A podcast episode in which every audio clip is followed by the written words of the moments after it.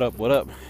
Welcome back to episode number two, Chicanx versus Alien podcast. Send a shout out to all the folks who've been hitting me up, letting me know they had some amazing stories. And you know, I kind of already knew some of y'all folks had some good stories, and I'm really, really excited to hear all that. I'm really excited that you guys have, you know, reached out and and even just told me a, even just a general brief, you know, mention of your story. Uh, I'm gonna get at y'all. Of course, y'all know this is Chicanx versus Aliens podcast. Chicanx with the intention of being all inclusive, but of course focusing on people of color voice and also including LGBTQ. So y'all, if you have a story, man, please get at me. I want to hear it. Just I think that it's gonna be so beautiful coming from your mouth and being told to all the rest of us and we can feel like we're a part of something. Of course we all know that we're a part of this big crazy ball and universe and we're all so connected but it's kind of really nice to hear the stories that make it just a little weird you know what i mean? Uh, i hope you guys have all been well. I hope that you guys have all been weird.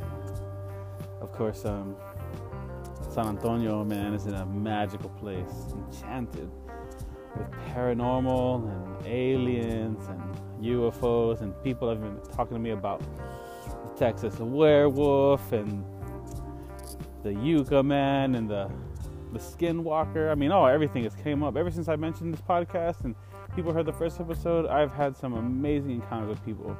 I'm so excited.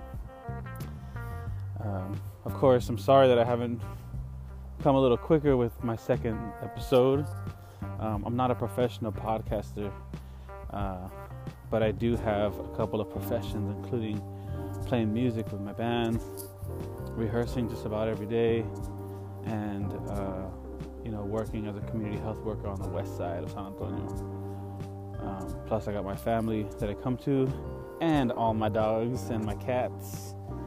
Shout out to Baby Cat, uh, my new cat. Uh, so anyway, um, I'm excited to share with y'all some new things.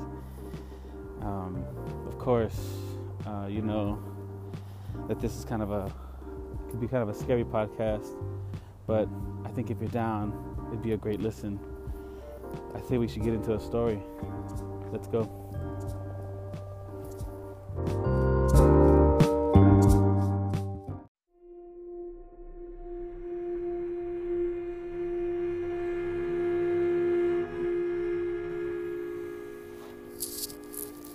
Outside at my house. And as I'm telling you this story, there's a ghetto bird circling the neighborhood. Who knows what it's looking for? But, um, you know, whatever. Another day in SA. but, uh, yeah, so, you know, I grew up in a little town. I mean, not so little, but a little town outside of San Antonio, about two and a half hours away, west on 90 uh, named Del Rio, and I was raised in the barrio San Felipe. Uh, I'm very proud of that, and uh, I'm very proud of my barrio. Also, the land is just so magical. There's a lot of medicine, and uh, the people are just so beautiful. But um, so I was as I was growing up, me and my mom, you know, she was my mom has always been a very spiritual lady. You know, dabbling in a lot of indigenous practices um, I mean, dabbling. I say dabbling. We've been doing it all our lives, and my mother has been a part of that for all her lives. Actually, my Grupo de Danza Azteca Mexica will be celebrating its 40th anniversary in April. Um, you guys are invited, of course. It's going to be at Our Lady of the Lake. Uh, but check out my Facebook, Joaquin Muerte.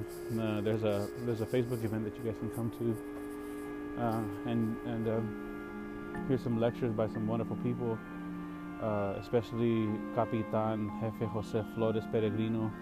We'll be talking a little bit about the history of the concheros and how it survived. Um, but you know, so as a as a young person, uh, we've experienced a lot of, um, you know, kind of like magical things. I guess I say magical, but you know, a lot of it is very paranormal in nature.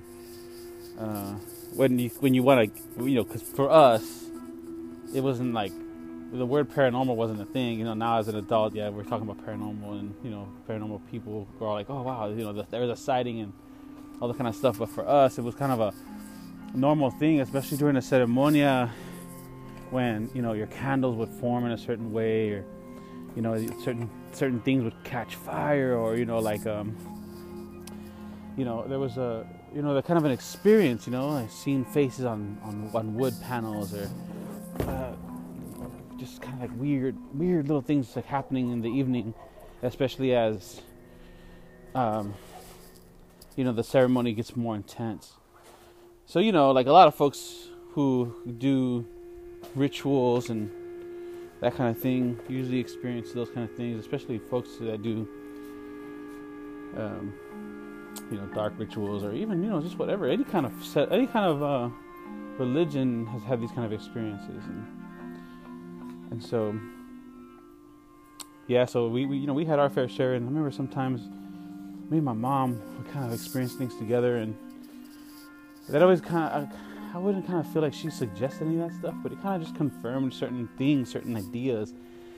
Um, you know, one one part of the ritual that my family would do, it was you know uh, we would light candles, you know, and we would try to do it as a family. And that's one thing I'm really I'm really blessed to say that we did we would light candles together and we would pray together as a family, saying the prayers that we were taught in our tradition. And uh, you know, we'd be we would do this in front of my mom's altar, which moved around to a couple places in the house.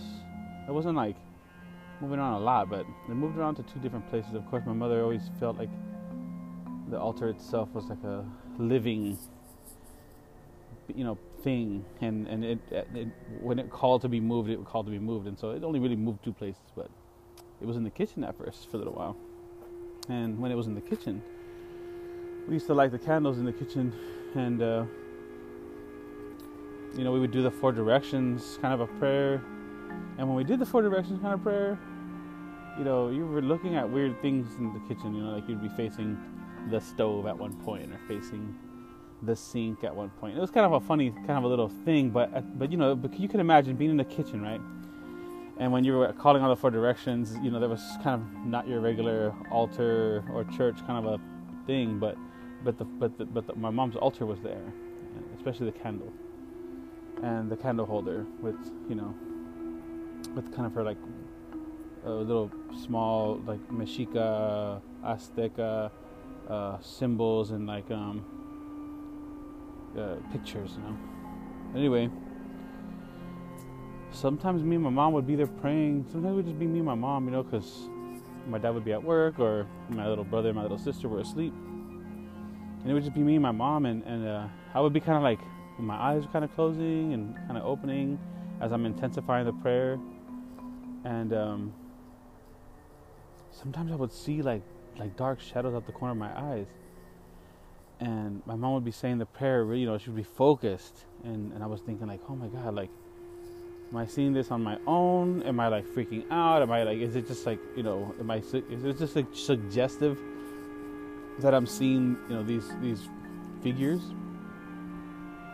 And sometimes I would look through the side and kind of notice like a black, kind of like a dark, like shadow figure moving around, and. uh so I was little, you know what I mean? This was kind of like I was like a young kid, you know, I was like 12 or something. And so it would make me nervous, you know, and I would kind of like, but you know, but at the same time we were praying, so it was kind of, you know, you feel like you're protected by the prayer, but you're like, at the same time you're kind of moving, you know, you feel, you feel like an intense energy. And so there's one time that I looked at my mom when I saw something kind of like move like really heavy. I looked at my mom and she said, "It's okay, I see him too." And it was just like confirmation that I wasn't crazy or being or feeling crazy, you know? And that was something that I really, really appreciated about growing up in a house of, of this tradition. So paranormal wasn't paranormal, you know what I mean? It was almost normal for me. And it never went away, you know? Uh, I would, you know, what when I was older and I would see other apparitions, it never kind of wouldn't freak me out. It kind of did freak me out. Of course, it's always a surprise because you know you don't just expect some kind of black shadow to pop in, up in front of you but it wasn't like you know, like dead, de- deathly scared. You know, like I wasn't like scared out of my wits or nothing like that. It was just kind of like, oh wow, whoa. And um, so that I really, I really was grateful for that. And so you know, whenever so our our one of our great leaders who just recently passed, our jefes, our capitan, Andres Segura, who passed um, some time ago. You know, we asked him about those because you know I was I was when I was little I used to have night terrors, and I would have vivid dreams about scary things, and I would walk in my nightmares. And so, uh, and, and all you people, folks who have had similar dreams, especially sleep paralysis, and that we've spoken to each other, you know, like, oh, I, I feel exactly what you're going through. Um, but yeah, I'm one of those guys that's has had sleep paralysis, one of those persons that have had sleep paralysis and night terrors. And uh, and I used to walk in my night terror, and so did my brother, my brother Angel. We would have both have night terrors where we would walk in our nightmares. And uh, if you guys know what that's about, it's very intense. But the funny thing was, is that the next day, you know, my mother would say, "Hi, mijo, you were." You scared us again last night, and I'm just like, what? When? You know, like you, you didn't even know. You had no clue that that's what you were going through. Um, so we so you know and because I was having these these night terrors that we decided to talk to Capitan Andres Segura when he was when he would come visit Texas which he did visit Texas he did visit Del Rio a couple times um, and he said oh he said you know yes you know those those black shadows that you see out of the corner of your eye and the shadow people he said oh yeah that's all energy you know that's energy that's within your home that's energy that's, within your your life. You know, that's things you're going to see because of the energy that you draw as people. Not, that's not exactly what he said, but it was very similar to kind of what he said. Especially he, especially spoke in Spanish. But um, yeah, that was one of the experiences that I had. You know, if you if you've seen that before, I mean, to some folks it's pretty common. You know, it's pretty common that they see the shadow out of the corner of their eye. You know, and it's funny because like I used to see those in my home when I lived in other places, but I never, I haven't seen them in my home where I live now.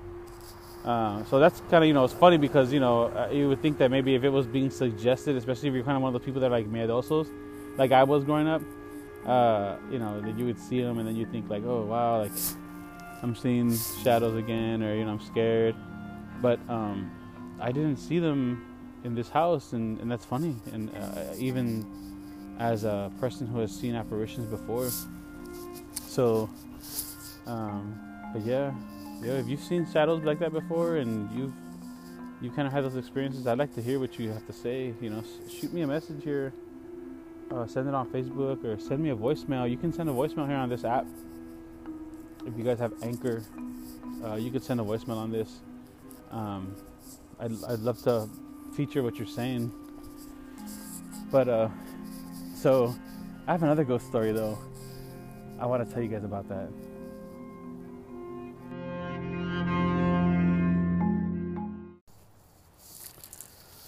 So, I moved to San Antonio in like 2002. I had lived in Arizona, first moving randomly with some dude I met, man, who was like, "Yo, I'm going to Arizona." uh, you know, we we were friends because he was kind of like dating one of my cousins. But you know, he kind of was like spitting a good game about going to Arizona. I was young, I was naive, you know how it goes.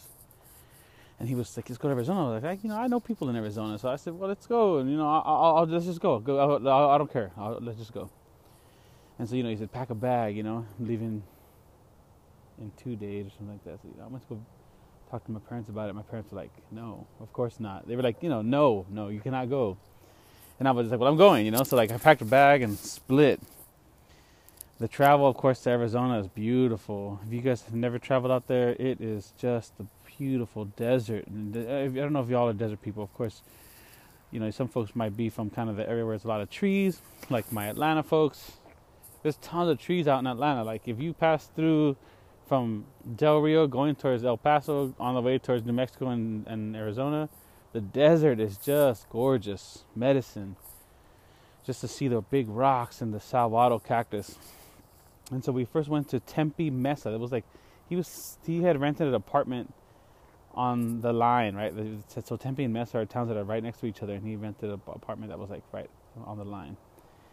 And um, so you know, I was of course sleeping on the couch, but he took a U-Haul and I had a bag. And um, I went to, you know, Tempe Mesa, and I was staying in Tucson for a little while with one of my homies. Uh, peace to to Rex Garcia, Rudy. Um, he was he's, he's a, friend, a long time friend of the family's, of course, and they have close ties to Del Rio. So I stayed with him for a little while, and it was beautiful. Of course, the medicine brought me back home. Um, so back in 2002, after I kind of healed myself and felt ready to kind of go forth with my mission, which was, of course, to go to college, um, I moved to San Antonio. So it was like January 3rd. No, no, oh, wait, scratch that. January 14th, 2002, I think, that I decided to move in with my homeboy, Alex Hernandez, aka Malox. Shout out to Malox. Alex Hernandez, man, who's doing his big things out in LA. Uh, I decided to move in, move in with him um, in, this, in a little small one bedroom apartment in San Antonio. And of course, I slept on the couch, sometimes on the floor, and it was difficult for me to kind of really to do that. But you know, these guys are fun, man. And plus, it was music, music, music all the time. Going to concerts, going to punk shows, going to metal shows, listening to punk, listening to hip hop underground hip hop, of course, and just being a part of the scene. San Antonio is like so easy to become part of the scene. You just keep going to the same bars, keep going to the same shows, you see the same people, you become part of the scene. And uh, that's the beautiful thing about San Antonio is that everybody's so willing to make family, eat, you know, comfort food, and and and have a good time. Right? That's the San Antonio thing. So anyway, we I decided I, you know, uh, so I, I, I decided that I don't want to live there no more, you know. But, uh, you know, I'm, you know, where do I go? I, I can't find my own apartment. I'm a young punk that doesn't know anything about that kind of stuff. So I started to be a part of the San Antonio political activism scene, and I meet a lot of folks. Back in the day, there was a group called Chicano Chicana Education Project, XXEP. They call themselves CHEP and uh, some wonderful friends came out of that. I had some amazing, amazing friends, um, especially inspiring such beautiful things. We used to they used to put together zines and and and uh, distros where they would distribute you know punk rock records and you know they would go. A lot some of the homies were anarchists and communists and they were like you know kind of really intense about their political vision I loved that. I loved being a part of that.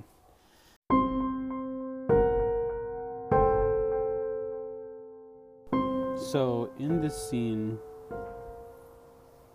as I became more involved, um, I started to, uh, you know, look for a new place, and one of my very close friends sent an email out about a place that she wanted to, you know, she was living in a spot and she wanted to rent a room. So I responded. The funny thing was that she was looking for female renters, and I was the only guy that had responded to her uh, her email, and I was a dude. But you know, I, I invited my mom, my dad to like be part of the you know interview process. And so you know she was like, well, you know, you seem like a cool dude, and you're you know you're not crazy, so yeah, come on through. So I moved in. We lived in this on this house on Presa Street, semi caddy corner to Taco Haven, and it was a nice place, but it was crazy old, old school house. You know, it was like, you know, wooden floors, and they had, they had the front uh, porch had pillars, and um, but it was cool. You know, you know, I had a big room. All the houses had big rooms and big bathrooms and, and uh, big closets, and so it was great. It was a nice house. I wasn't paying too much. I was paying, you know, what a regular one bedroom renter would pay. And so, anyway, we started to notice that there was like a smell or a stench of sulfur.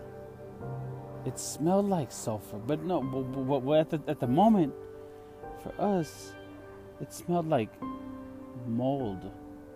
And so we were just kind of like, oh, it stinks today. Like, what's going on? We had, we had a underground air conditioning. So we just assume that there was like maybe mold in the ducts, like you know, the air ducts. And so it became a concern. You know, we were we were kind of like uh, wondering if this was going to be a problem, and so uh, we mentioned it to the landlord. You know, the landlord wasn't a cool dude. He was kind of annoying, kind of mean. He wasn't like about it. And so he, he came to check and he like looked into the ducts and supposedly he like checked it all out and nothing was wrong with it. He said there's no mold. So sometimes it would smell really heavy like like ozone, like earth. Like rotten. The whole house would stink. We had like meetings in there, you know, like we would have meetings there, we'd have gatherings there political meetings, like anarchist punk, anarcho punks, communist, anti uh, capital punishment, Green Party. I mean, anything you Chicano, Chicana, like anything that, like you know, movement based things that you could think of. Like we had them there. It was kind of like a little headquarters, and we had a front office. But at the same time, I had my bedroom there and we used the front like little office as a spot to like eat dinner. And so um, the dinner spot was the living room. We uh, one night i invited my parents to come stay the night. You know they, they would stay the night kind of every once in a while. My parents are cool. They like to come over drink some beers talk some talk and hang out and we would all hang out and be part of the scene I remember like one time the Spurs, one year the Spurs uh, won the uh, championship and people were like honking all through the street. Cause it was Southtown, it was Commerce down the street, and people were crazy. It was like a little area, so people would go all crazy honking and enjoying the street. First Friday would come around and the whole neighborhood would get lit, you know. So one year, I mean, you know, one year, one month, my parents came over to hang out and they stayed the night, and of course, I gave them my bedroom with my cushiony bed. It wasn't that cushiony, but it was nice. Better than the couch on the floor on some sleeping bags. And so I gave them the room, and I took the living room floor. My brother took the living room couch. Of course, my little sister was sleeping in the bedroom with my parents, and I slept in front in that same dining area, kind of front room area and I slept in a, a sleeping bag. And I put the I had, I had, a stereo. I put the music on KRTU 91.7 College Radio Jazz at SAC, and it was you know very soothing, and I fell asleep. I remember around like 3:30, 3:45 in the morning, I um I woke up, and I'm not even sure why and uh, the music was off. The radio was off. It even seemed like the whole electricity was off. The whole house felt like it froze in time. And I woke up because I noticed, you know. I don't know why I noticed. I don't know why I woke up. And um, I kind of kind of stood up from my bed and was kind of like wondering what was going on. I looked into the other so you know, so the living room was a dining room and a living room. So there was a dining table set out by the wall.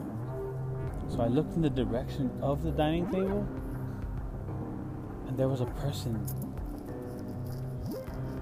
sitting at the table as if they were eating from a plate or writing on a like like on a, on a piece of paper. You know, were focused on their work, and I thought, who is that?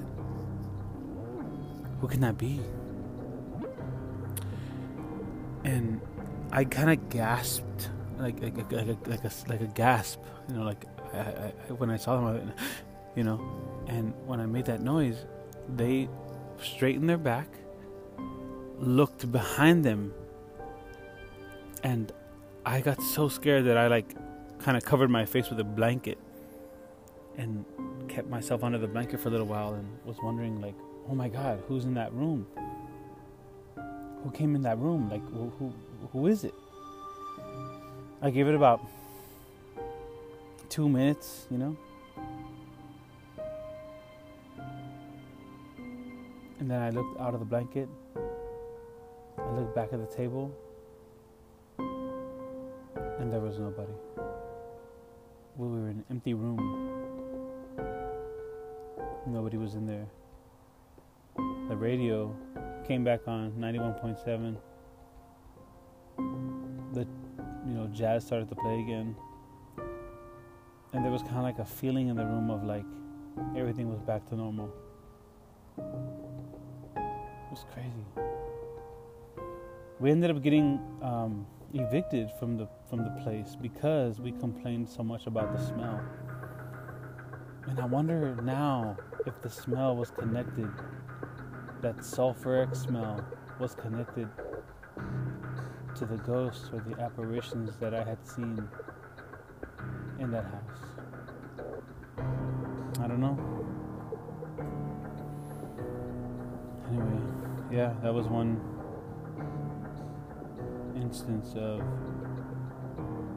me seeing another paranormal entity.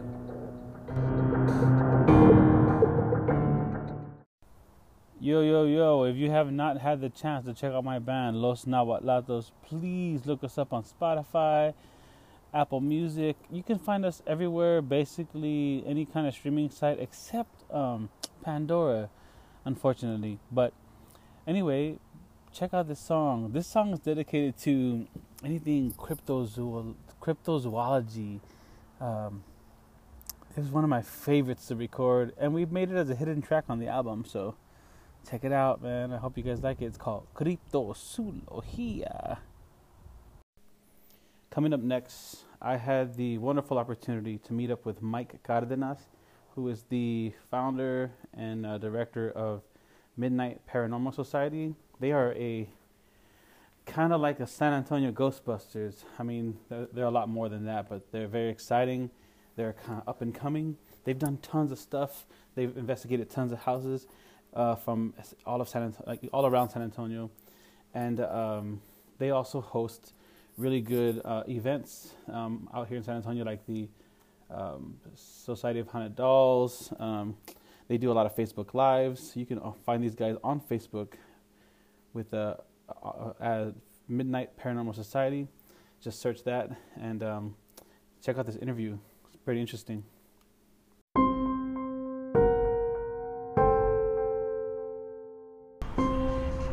All right, I'm here with Mike Cardenas uh, from the Midnight Paranormal Society. So, hey, Mike, tell me a little bit about yourself and what got you into paranormal investigations. All right, so thank you so much for having me today on this uh, podcast. Um, just to kind of take it back, why and you know what made me really get into the paranormal. Well, when I was a kid, uh, my mom and I, my mom was a single parent, and we grew up on the northwest side of San Antonio, um, near John Jay High School, and the apartment we lived in had a lot of activity yes. going on. And so, as I was growing up, you know, I thought I had what was, you know, I thought in my mind as a kid was a uh, imaginary friend until it got to the point where, you know, this imaginary friend started, you know, leaving me bruises and scratch marks and stuff. And so, of course, you know, there's, you know, as I was growing up, slowly that kind of went away. You know, I, I wasn't really, you know, seeing this person anymore.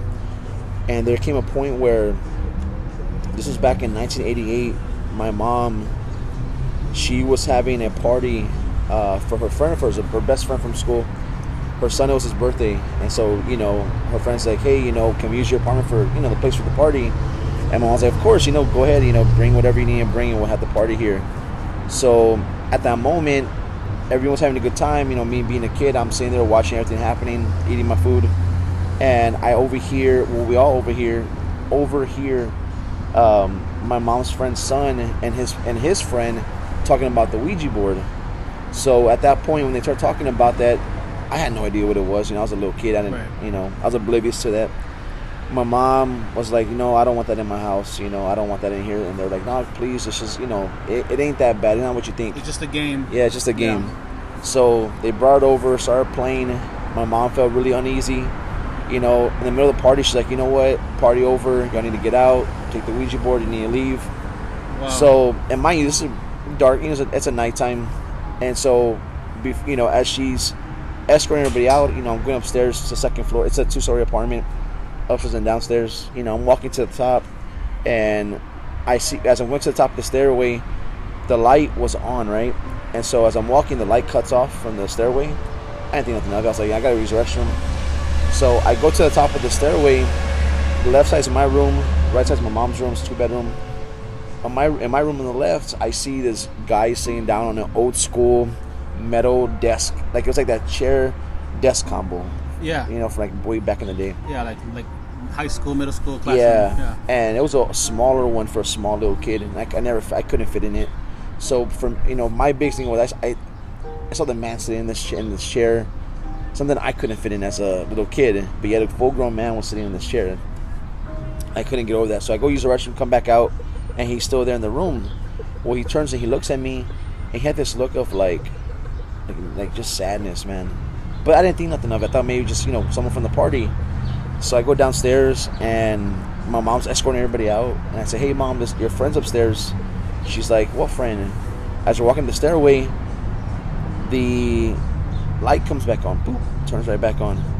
She goes to the top of the stairs. We look to my room. There's nobody there. She looked in, you know, to the whole top floor of the house, the apartment, and there was nobody there.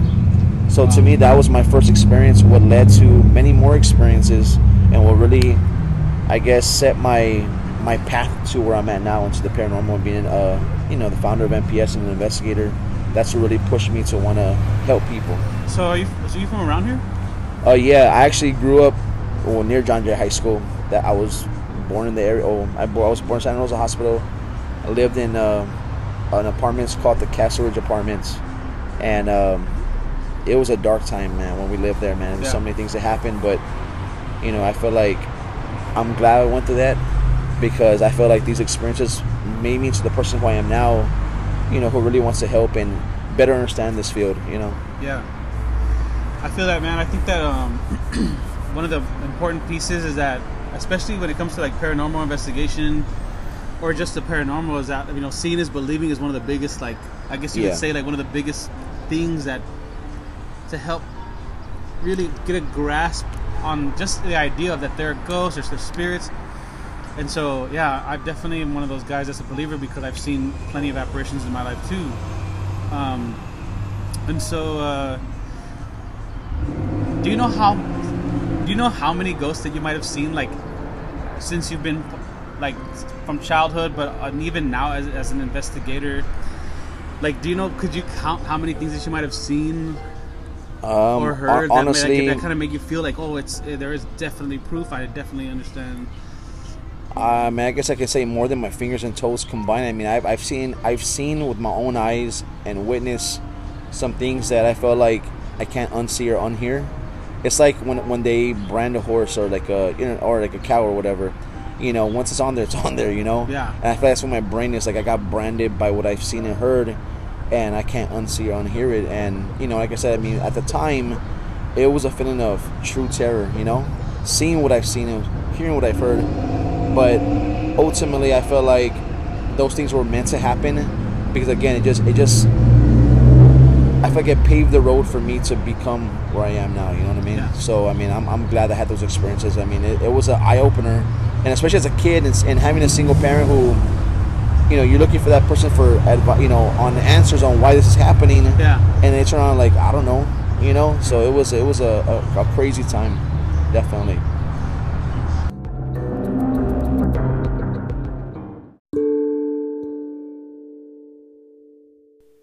So, just to add to the craziness of this interview, the day was kind of already like uh, gloomy. It was kind of uh, drizzling and cloudy. Uh, we met up at Deco Pizza, and the people were kind of treating us really funny. They were, um, you know, there was like three servers coming out to, to help us, and they kept asking us a bunch of questions, and um, and you know we had to like start and stop the interview a couple of times. Um, and, you know, when we started to get really deep, me and Mike, um, we were having conversations about you know weird things that happened to us like along the way, which some of the audio I never even caught uh, of our conversation because you know we wanted to be real specific to the questions.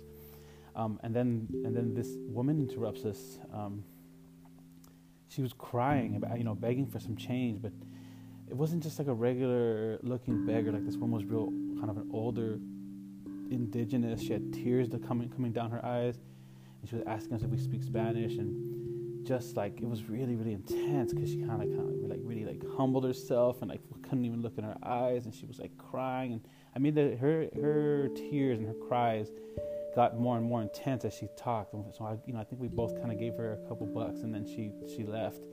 But it was so strange that, that her timing. Here's a little catch of the snippet of the recording that we cut when she walked up. Oh, I feel like of color because a lot of times, and it's a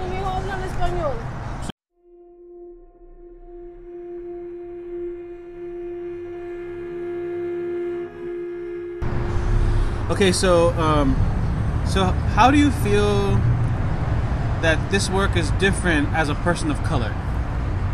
To answer that question as honest as I can, I feel like, you know, for some people, you know, who aren't min- minorities, I guess you can say, you know, I, I feel like at times, you know, and this is a very sensitive question, but I feel like at times some people, you know, they, when they speak, they're heard clearly and there's some of us who, when we talk about our experiences, I feel like it falls on deaf ears. Like maybe it's not credible enough, you know.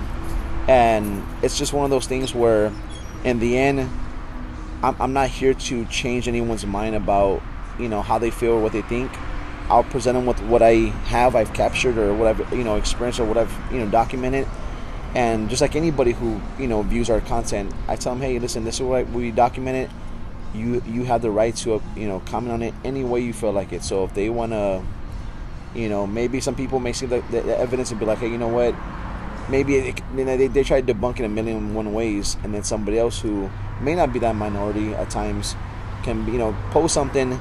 It could be something like an orb, and they get all the praise in the world. You know what I mean? Yeah. And I'm just like, wait a second, you know. So, but I mean, it's just it's a hard thing to talk about, but I mean, it, you can't deny that those things happen. You know do you have like a mostly people of color team? Like, are the majority of the folks in your team that are, you know, are they Mexican, Mexican American, Hispanics? Yeah, I mean, it, it's it's a mixture, like you know, between you know Hispanics, you know, Mexican people who are part Native American. I mean, it's just it's a diversity basically. I mean, you know, if if we ever got approached by people who weren't, you know, that you know I guess like background. Yeah, yeah, people of color. I mean, I wouldn't I wouldn't shoot them down because to me it's like I'm about giving opportunity. I'm about you know allowing people's voices to be heard. We we provide a judge-free zone, a platform where people can come to us and they can share their experiences. And all I can tell them is, listen, with us, this judge-free zone, you can talk about anything you want under the sun, paranormal. But people who are viewing what you're posting or what you're sharing I can't control how they respond to it. Right, you know? right, right, right. You know, but to me, it's like I'm not against, you know, other other walks of life. You know, I'm, I'm willing to work with anybody. You know, if if they, you know, we don't think the same or we don't feel the same way, I'm still willing to work and, you know, make it happen. So. Um, do you work with uh, any of your family, or is it mostly just people that you meet or friends? Well, in my team right now, uh, the only one who's blood family is my sister Jeanette. Um, my sister Jeanette, she has a very powerful ability. She's a clairvoyant. My sister, you know, amongst you know, just like all the other members of my team, they all have a special ability, you know. And one thing about my team is that at one time, I was alone, man. I, I you know, when I found the MPS, I was by myself. You know, the only one who was with me at the time was my sister Jeanette. You know, she, you know, was in and out of the team for personal reasons, but I prayed a lot. I believe in prayer. I always pray to God. I'm like, listen, Lord, you bring me the people who, who are meant to be in this team, who are not going to just be here to write my tail or my hard work, who's going to push me, push us to become better, and who are going to help grind and, and reach those who are wanting to be helped. And so, to get back to the question, my sister, you know, she's only blood team member who's a, my sister. But like I said, I mean, this is my family. They're all I consider all family, all family.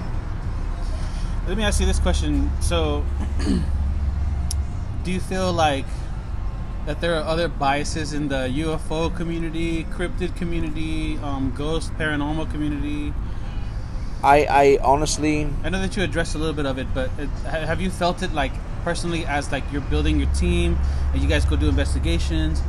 You guys prove some evidence. Like, do you feel like that maybe sometimes there might be like a bias in like maybe somebody choosing you to like to do the investigation, or maybe somebody thinking that your evidence? Well, you know, these guys are like whatever. Or you know what I mean? I honestly, I, I mean, I've seen that a lot in the field. You know, for example, you know, with MPS, you know, with the paranormal, it's a white blanket of a lot of things that, that land under that blanket, under that umbrella. You know, and so there's a lot of different people who cover certain parts of the paranormal field.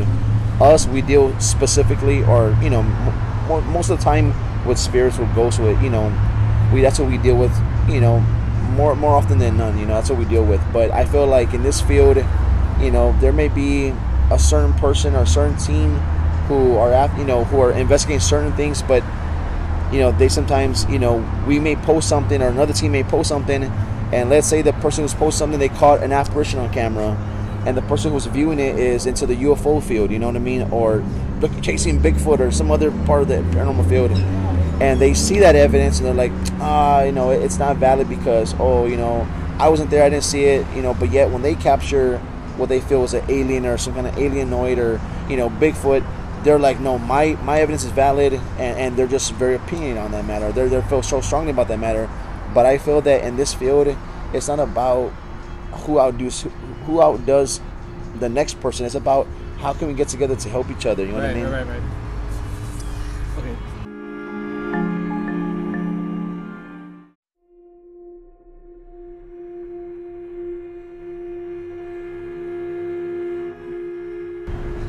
Okay, so tell me a little bit about some of the best inve- investigations and finds that you might have had.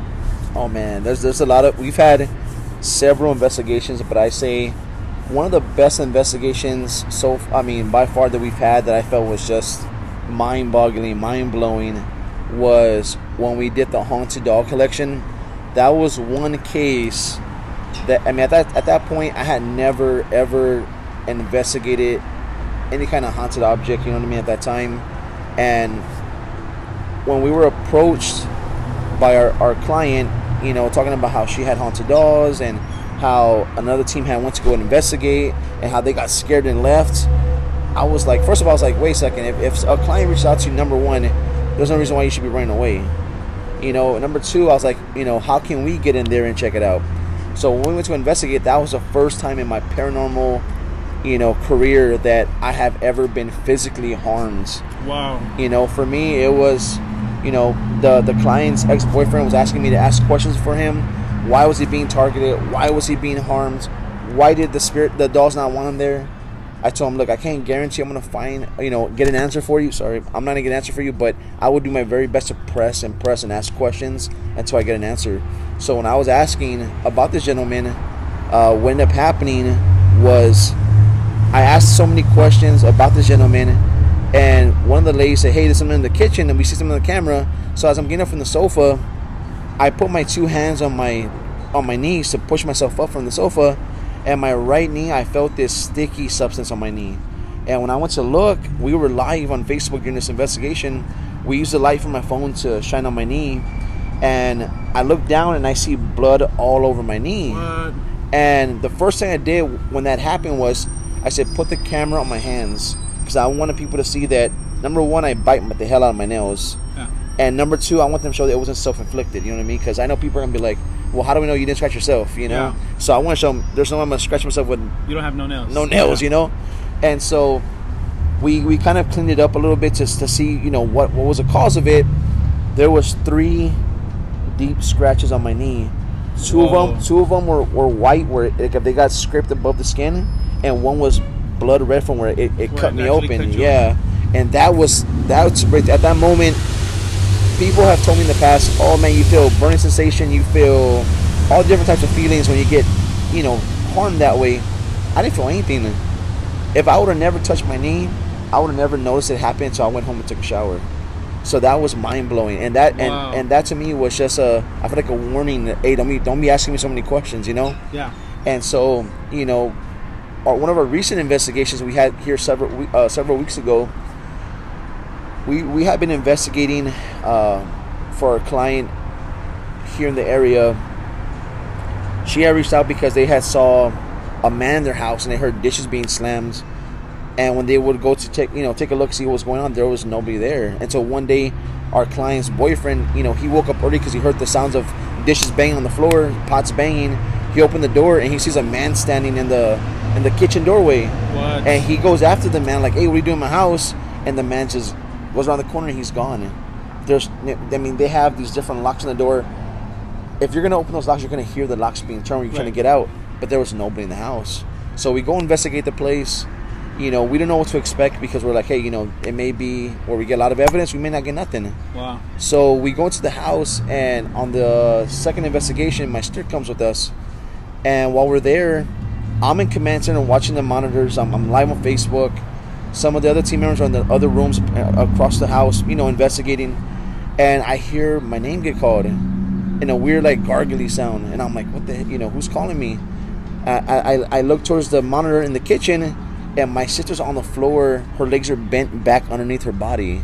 Like if like if, if someone came in and like pushed the back of her knees, Like if she was on her knees and she fell back. like if she's standing straight up like this, Uh-huh. and someone came behind and hit her, you know, from Oh, behind your like legs, tackle her on and the you, knees. and you fell like this backwards. You know what I mean? Yeah.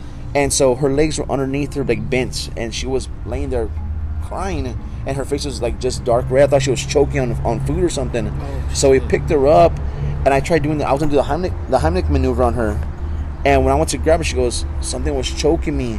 She goes, "Something choked me," and I felt the hands just completely dropped me to the ground, and there, and I had no. I tried fighting back, but it was like imagine a grown a grown person pushing down a little kid. I like I had no strength to, to fight back Wow. and she got dropped. We picked her up, took her to the, the living room uh, to check her out, and one of our other members, Mike, he, his ability, he's what you will, you will call a um, almost like he. And, and this might sound kind of weird, but like a like a like a vampire kind of effect, where he can absorb from you any kind of you know if you have if you have any kind of attachment, if you have any kind of energy on you, he will absorb that energy and he can disperse it without having any kind of side effect of being drained. This guy, he, he has an amazing gift. And the crazy part is, Mike, if he's around you any point, what he'll do is he'll get close to you and he'll put his foot next to you, not touching you, and he starts absorbing from you. I don't know why he does that, but that's just what he does. How it works for him. for And sure. so he got close to my sister. He grabbed her hand. He goes, "Don't worry, I got you." He grabbed her hand and he jerked his hand away from her. He goes, he said that he felt like like if he stuck his hand in the oven when he grabbed her hand, Oh wow. and he jerked his hand away. He said, uh, "He goes, I felt the like if I put my hand into the middle of, of coals, it burned my hand so bad." And he got out of the house and he left. oh. And he's never done that before. And he goes, "Whatever's there."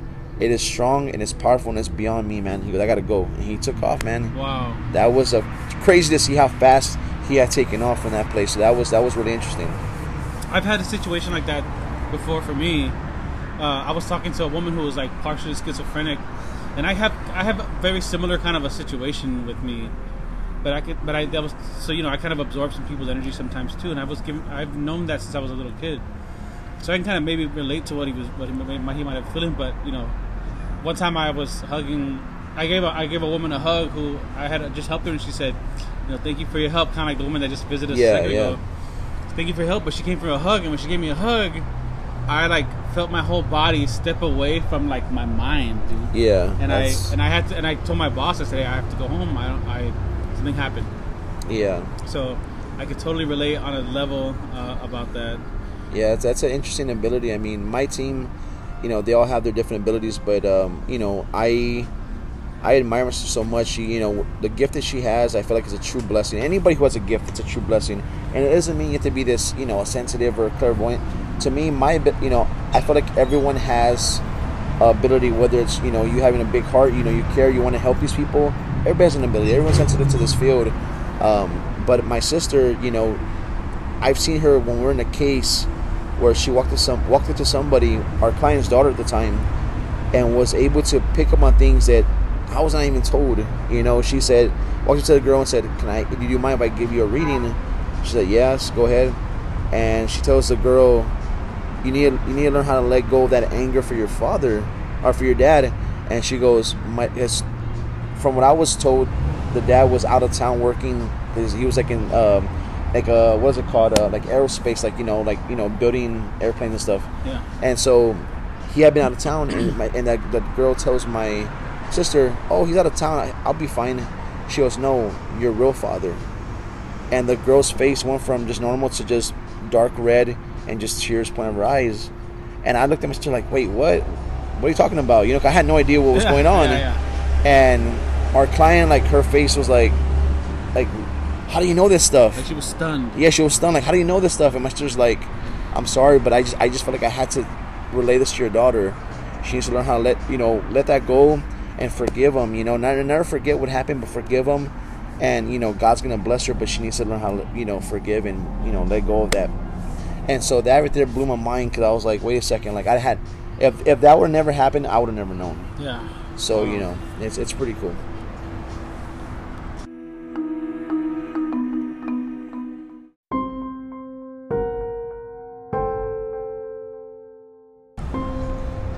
Right, so uh, tell me a little bit about what your like investigation setup looks like.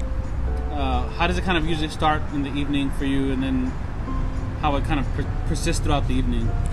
Well, for us, whenever my team and I we go investigate, um, the biggest thing for us is active listening. When we go when we talk to our clients, we want to know where things are happening. You know, throughout the day in their homes. You know, whether it's a home, whether it's a business, whether it's a property. We want to know where the action's happening at. And of course, when it comes to the paranormal, activity can happen, or you know, you can have experience anywhere, no matter what time of day it is. You're gonna have an experience. But when we use our equipment the equipment is just it's like an extension of our body we need these items to help document things that you know we may encounter or you know even when we're not in the area maybe something happens and we gotta make sure we have the cameras to capture this this uh, activity going on so when we go investigate once our client has told us basically hey you know what here in my house it happens in room a b and c you know what we do is we have our dvr system we have seven uh, security cameras we, we have them on tripods.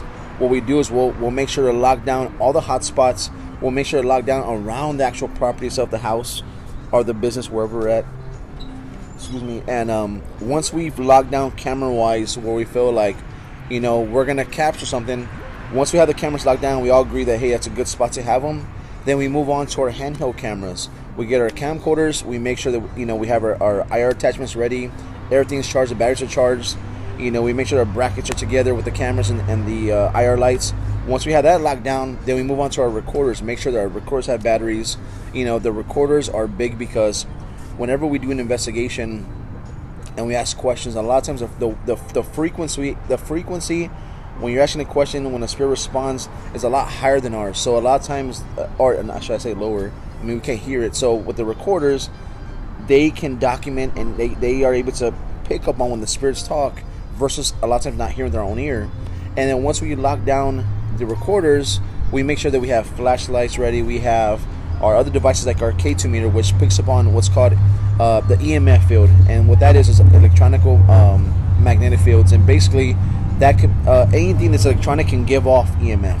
So whether it's your phone, whether it's it could be like a microwave, anything electronical can give off energy. But you want to make sure that when you're investigating, the theory is a spirits without the body they need a, a, you know they, they need energy to do anything any spirit needs energy to do stuff whether it's make a sound whether it's talk move something it needs energy so that the body even being able to store that energy for them when the spirit absorbs energy and it disperses it it's like a one-shot thing you know and we want to make sure that with these devices they can pick up on the, that energy and then also we have this thing called a plasma ball and this plasma ball that we use I'm sure I don't know if you've seen them before. It's just a it's a plastic round ball with a black bottom, and it has like it looks like electricity going around the ball. And they, Oh, they yeah, yeah, they yeah. used to sell them at Spencer's and stuff, but the glass ones, well, I have a plastic version of it. I got for like 15 bucks. Well, that device when we turn it on, we use it um, as a EMF pump. Basically, basically what we do with that device is we use it as like a, a buffet of energy basically. So we'll put it down in location. If there's no action if there's no activity going on we use a specific device to give off energy in a certain location. That way the spirits can feed off that energy. Nice. and when they feed off of it then in return they can talk to us, they can communicate with us, they can move something, they can do anything that's going to help us. I guess have a greater chance of, of documenting evidence, you know. Yeah, yeah, nice. And, and so you know, with all our devices combined, you know, we do our very best. You know, we're not, we never guarantee anybody or any clients that we're going to document something, but having all these items locked down when we do a case really is going to help us document things that even happen once we step out, we step away from the location. You know, and a lot of times when we when you least expect something that's going to happen, it happens, and we got to make sure we have devices there to capture that ev- that evidence. And so, what's the time frame usually? What time? What time do you guys get to the house, and then what time do you guys leave the house? Well, a lot of times when we investigate, we always ask for a, um, for a minimum of two hours to investigate. Um, in those two hours, we can basically determine if we should continue with the investigation or we feel like, you know what, we've been here enough time, it's time to pack up and go. Um, a lot of times when we investigate, a lot of times when we investigate, um, things can happen, you know, right off the jump when we start investigating. Things can happen right away. Sometimes nothing happens at all. Yeah. You know, but a lot of times, you know, we, we, we require at least two hours minimum. And there's been times where we investigate and we and we don't leave till maybe like we'll get we'll arrive like at 9 p.m. and we won't leave till like 5 or 6 a.m. the next day. Wow. You know, it, it, it all depends on how active the location is. We've we've had times where we go investigate, nothing's happening. It's completely dead. No point, no pun intended. You know, in spirits. but but you know, everything's completely dead. There's not nothing happening. And the moment they we're packing up, things just go haywire, man. And we get to unpack and start trying to capture this evidence. You know, and and that's that's the way it pretty much is when we investigate. Do you think that has to do with maybe the time of the of, of the day, or because you know how some people say like around like maybe two to three thirty, two thirty to three thirty. There's like a what they call like the witching hour, or like the the, the spirits are kind of like more active in that time frame. I mean, it, it is, but uh, realistically, you know, when it comes to the paranormal field, as far as what we do with the spirits, the ghosts, you know, things can happen any time of day. If there's something there and it really wants to show itself to you and it really wants to be known that, hey, I'm, I'm here, what are you to do about it? It can happen any time of the day. It could be morning, noon, or night. But yes, a lot of times, you know, they say that, yeah, about 3 o'clock in the morning, 3.30, that that's the witching hour. That's the, you know, the time where everything that goes bump in the night wants to decide to show itself. Yeah. So I mean, it, it, it you know, in the past, it's it has proven that it does happen a lot around that time. So definitely.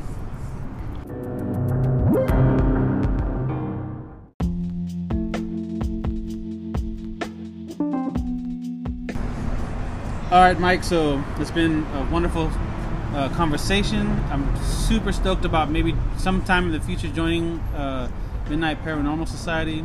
Tell tell the folks a little bit about where they can maybe find you and some future projects you may have going on. All right. So the biggest way to, to get a hold of us, whether you know you want to see videos of the paranormal, whether you have experienced stuff you want to share with us, um, or maybe you are experiencing paranormal now or know somebody who needs help, you can always reach us at on our Facebook page at www.facebook.com forward slash paranormal MPS. That's our biggest platform we have right now going on. Also, if, if you want to message us discreetly, you don't want, you know, kind of, you know, you don't want people to know your business, you want to just, you know, contact us privately, you can email us at paranormalmps at gmail.com.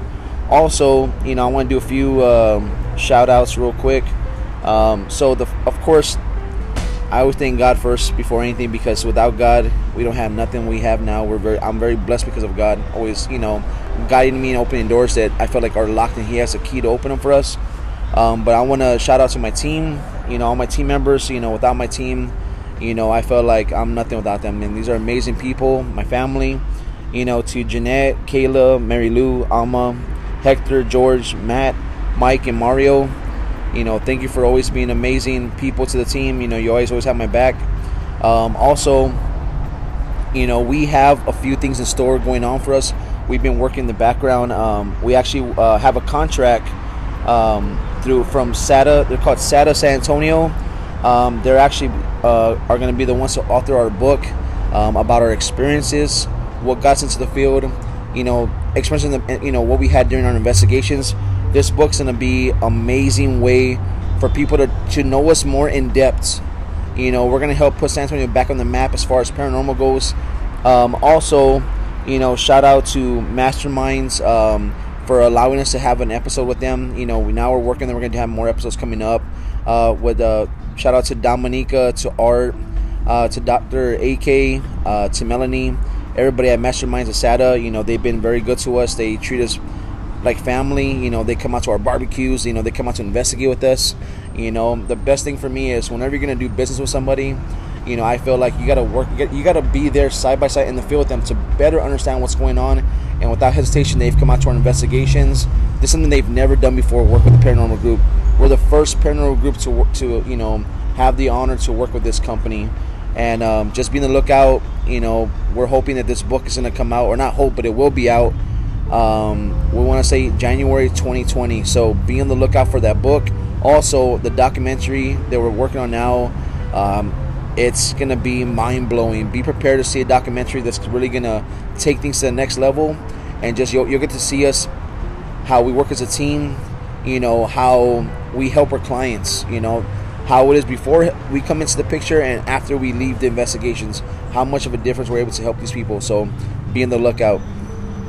And thank you again, um, uh, Joaquin, for having me on this podcast. And, uh, you know, it's been a, a, big blessing as well, man. I look forward to see this grow, man, and see where it goes. Sure, man. I appreciate you coming and talking with me. Um, hopefully, next time we're having a conversation, it's sponsored and I'm you know, we're making a little feria from this, and oh, definitely, man. But I definitely can't wait to say, yo, man, I went on an investigation with Midnight Paranormal Society, and I saw some crazy things. So, so, anyway, man, all right, dude. And also, don't forget, I mean, we have some 2019 Fiesta medals.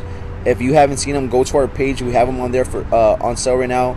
Uh, they're thirteen dollars, but parts of the pro. Uh, a percentage of the proceeds we're, we're gonna give back to either a church or a local, you know, organization, you know, we're gonna just donate parts of the proceeds. So if you haven't gotten one, please get one while they last. Word, man. Thank you.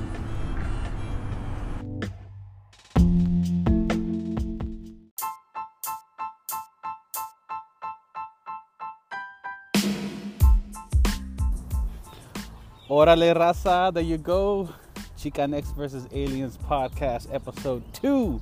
I hope you guys really enjoyed that. Um, Want to give a shout out to Mike Cardenas once again for doing that interview, even though we had all those crazy interruptions and stuff, and then all the crazy cars passing by. I hope you guys can get through that. Um, I was I had a new microphone that I bought for the phone and whatever. Um, also, um, you know, I really enjoy telling my stories. Look out for episode number three, where I'm going to be talking to some folks uh, who live right down the street or across the street from where we rehearse with Eddie and the Valiants. Um, there is supposedly a demon in his uh, one of his rental properties or something like that. And so uh, there's a whole major letter writing and situation and a whole uh, interview and sounds. And I can't wait to get a hold of all that stuff. I'm gonna put it all here on the podcast. So you guys stay tuned. Episode three. You can find me now on Apple, iTunes, and, and I think Spotify. You just gotta look it up. Chicanx versus Aliens podcast, and uh, it starts popping up. All right, y'all. Thanks for staying tuned in. Peace.